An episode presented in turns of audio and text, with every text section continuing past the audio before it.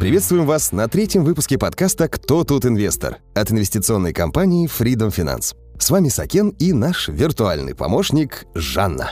Добрый день, уважаемые слушатели. В прошлый раз мы разобрались, кто такой брокер.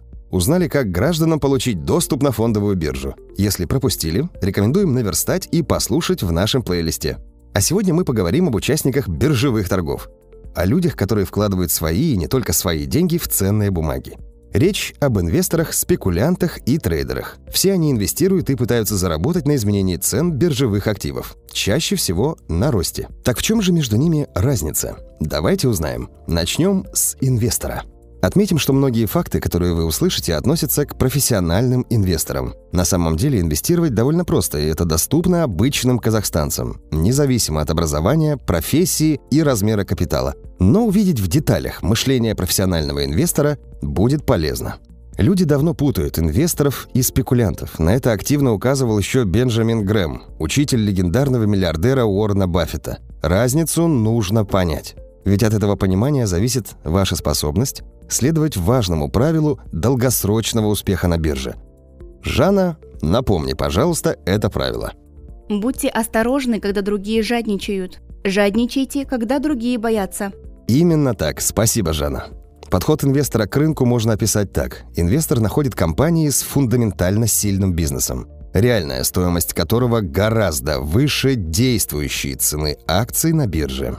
Рынок недооценивает компанию в моменте – Инвестор же на основе своего анализа видит потенциал и факторы будущего роста. Вот почему он покупает акции. При этом есть несколько важных нюансов. Инвестора не пугает, что выбранные бумаги дешевели в течение прошлого дня, недели, месяца или даже года. Он наоборот, рад скидкам и недальновидности толпы, которая загнала цену потрясающей компании так низко. В этом случае наш герой справедливо жадничает. Хочет заполучить отличные акции по отличной цене. Боится же он, в кавычках, когда компании месяцами трубят средства массовой информации. Когда аналитики всех подряд инвестдомов соревнуются в повышении целевых цен на ее акции. Когда цена бумаг уже многократно выросла, обновила исторические максимумы и зашкаливает по всем коэффициентам. Инвестор боится и не хочет покупать такие переоцененные акции. Повторим еще раз. Бойтесь, когда другие жадничают. Жадничайте, когда другие боятся. Второй нюанс. Вкладывая в компанию, инвестор не боится большинства новостей, которые могли заставить ее акции падать. Если это только не экстремально плохие вести о мошенничестве компании, правительственном расследовании или что-то в этом духе. Рынок часто раздувает из мухи слона. Жанна, приведи, пожалуйста, пример такой раздутой ситуации. В период с 2015 по 2017 годы акции сети ресторанов Chipotle Mexican Grill упали на 64%, Цены начали снижаться после известия о заражении посетителей и некоторых ресторанов CMG – кишечной палочкой, сальмонеллой и норовирусом. Да, помню такое, неприятный был обвал. Но многие паникеры не учли, что до этой ситуации компания генерировала 4,5 миллиарда годовой выручки и 475 миллионов чистой прибыли. Заражения никак не были связаны с сильной бизнес-моделью. Когда санитарные вопросы решились, акции полностью восстановились и принесли еще 75% доходности сверху. Всего они выросли с 280 долларов до 1300 долларов за три года, и рост продолжается. Третий нюанс. Инвестору не важно, будут ли в дальнейшем падать купленные акции в течение дня, недели или месяца. Пока бизнес компании остается сильным и востребованным, колебания цен на рынке не важны. В краткосрочной перспективе рынок голосует, в долгосрочной взвешивает. Акции действительно качественной компании однажды обязательно восстановятся после любой истерической распродажи на эмоциях. Инвестора также не заботит, как чувствует себя широкий рынок. Если индекс S&P 500 упал на 3%, это не заставляет инвестора рвать на себе волосы и судорожно все распродавать. Инвестор вкладывает надолго. Он хочет от компании отдачи на горизонте от одного года, иногда от пяти лет – Жанна, найди, пожалуйста, как долго рекомендует удерживать акции Уоррен Баффет. Вот что мне удалось найти. Уоррен Баффет говорит о своей стратегии. Наш любимый срок для продажи акций – никогда. И это правильно. Ведь инвестор никуда не торопится. Он не хочет сорвать куш или срубить деньжат по-быстрому. Он добивается планомерного прироста своего капитала. А еще часто вкладывает в дивидендные истории, чтобы получать от компаний дополнительный денежный поток. Еще один ключевой момент – так называемая диверсификация.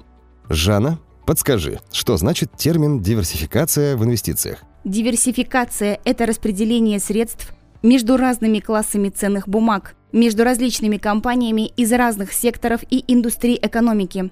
За счет составления портфеля из нескольких активов инвестор снижает риск по каждому конкретному инструменту и получает больше возможностей для заработка. Вот именно. Получается, инвестор не зависит от успеха или провала одной компании, даже если идея окажется полностью неверной. Если новые неожиданные факторы сильно ударят по деятельности компании и ее будущему. Инвестор потеряет лишь часть средств и особенно этого не ощутит. Одни акции в его портфеле могут дешеветь, но рост других компенсирует эту просадку и позволит заработать. Также важна торговая активность. Жанна, как часто рекомендуется совершать сделки инвестору? Оптимально пересматривать инвестиционный портфель не чаще, чем раз в квартал.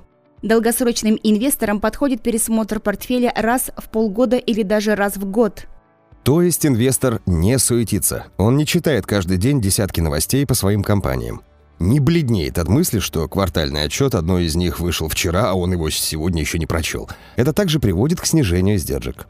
Редкие пересмотры портфеля, редкие сделки, меньше комиссионных расходов.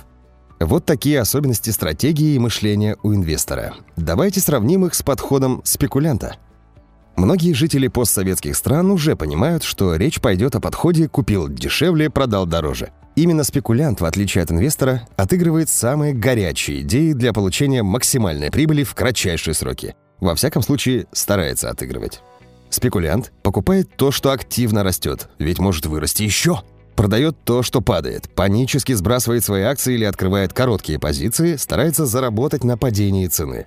Спекулянт следит за рынком каждый день, бурно реагирует на новости и ценовые колебания – Активно отслеживает гонку целевых цен от всех возможных аналитиков. Может проверять цену одних акций каждые 15 минут или чаще. Покупает акции перед квартальным отчетом компании. Надеется, что на отчете они выстрелят. Участвует во многих рисковых сделках, хочет зарабатывать десятки или даже сотни процентов в год.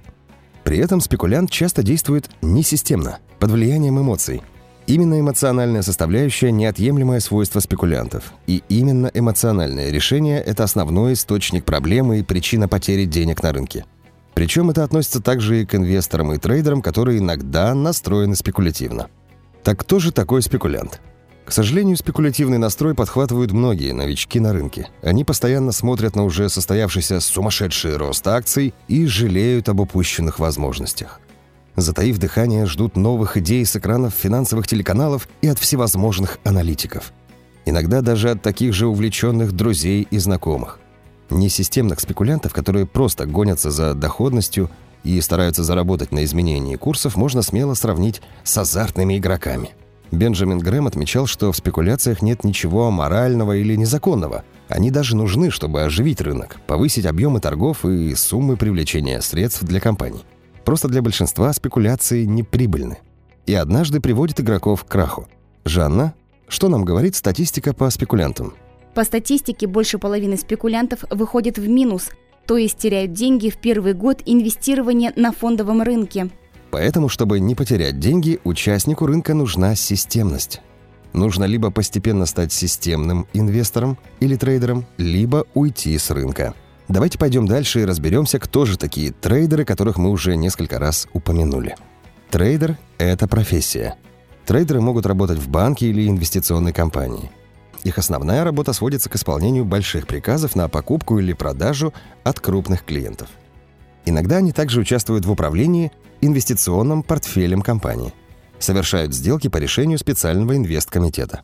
Также есть другой интересный вид трейдеров – частные – это профессионалы, которые работают на себя или так называемую проп-трейдинговую компанию. Жанна, что ты знаешь о проп-трейдинговых компаниях?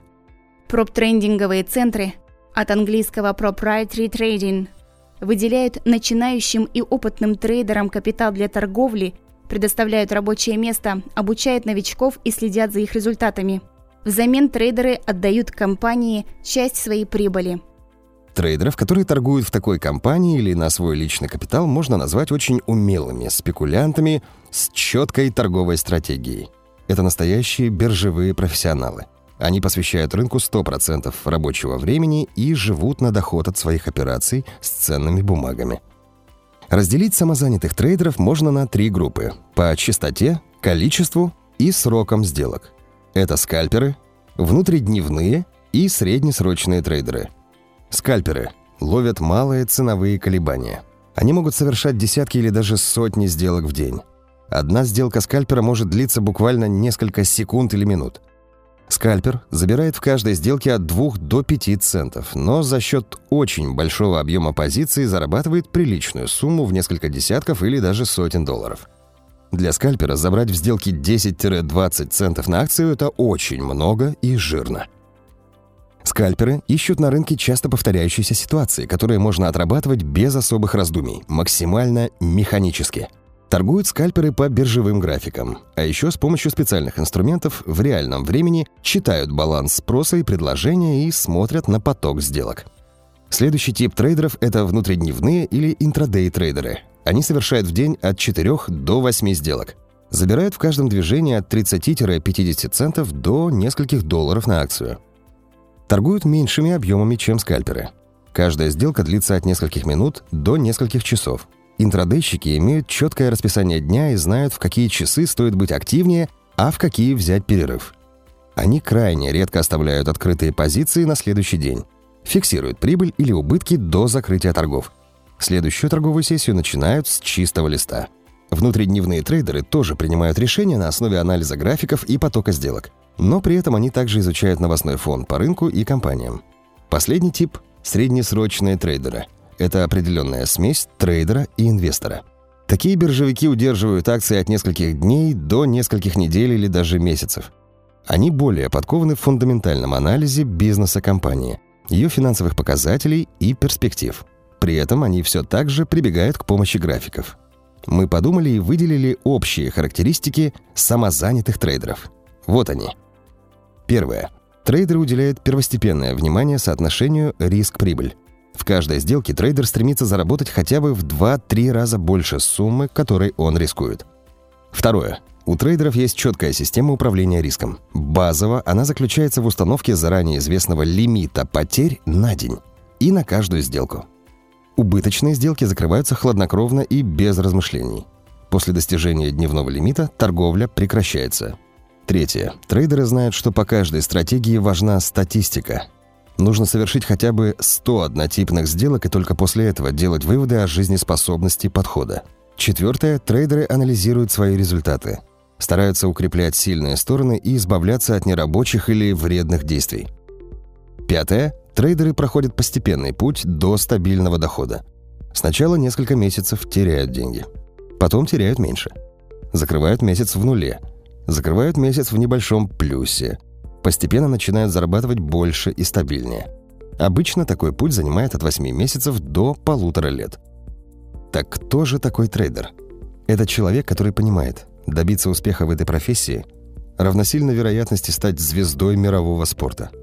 Человек, который готов 5 дней в неделю тратить 2 часа на подготовку к торгам, 2 часа на разбор успешных и провальных сделок, и еще 6,5 часов на сами торги, а потом еще искать идеи, и анализировать свои действия по выходным. На достаточно длинной дистанции это профессия для очень немногих. Но порой эти немногие становятся миллионерами. И все же со временем даже успешные трейдеры стараются увеличивать временной горизонт своих операций и превращаются в инвесторов.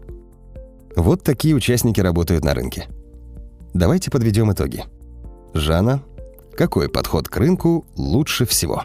Однозначного ответа на этот вопрос нет – все зависит от предпочтений конкретного человека, его терпимости к риску и временных горизонтов для вложений. Да, это верно. Но по нашему анализу вышло, что инвестор – это самый спокойный и терпеливый участник рынка. И по статистике именно системные инвесторы стабильно зарабатывают вместе с ростом широкого рынка. Такие инвесторы ориентированы на срок вложения от 5 лет и более.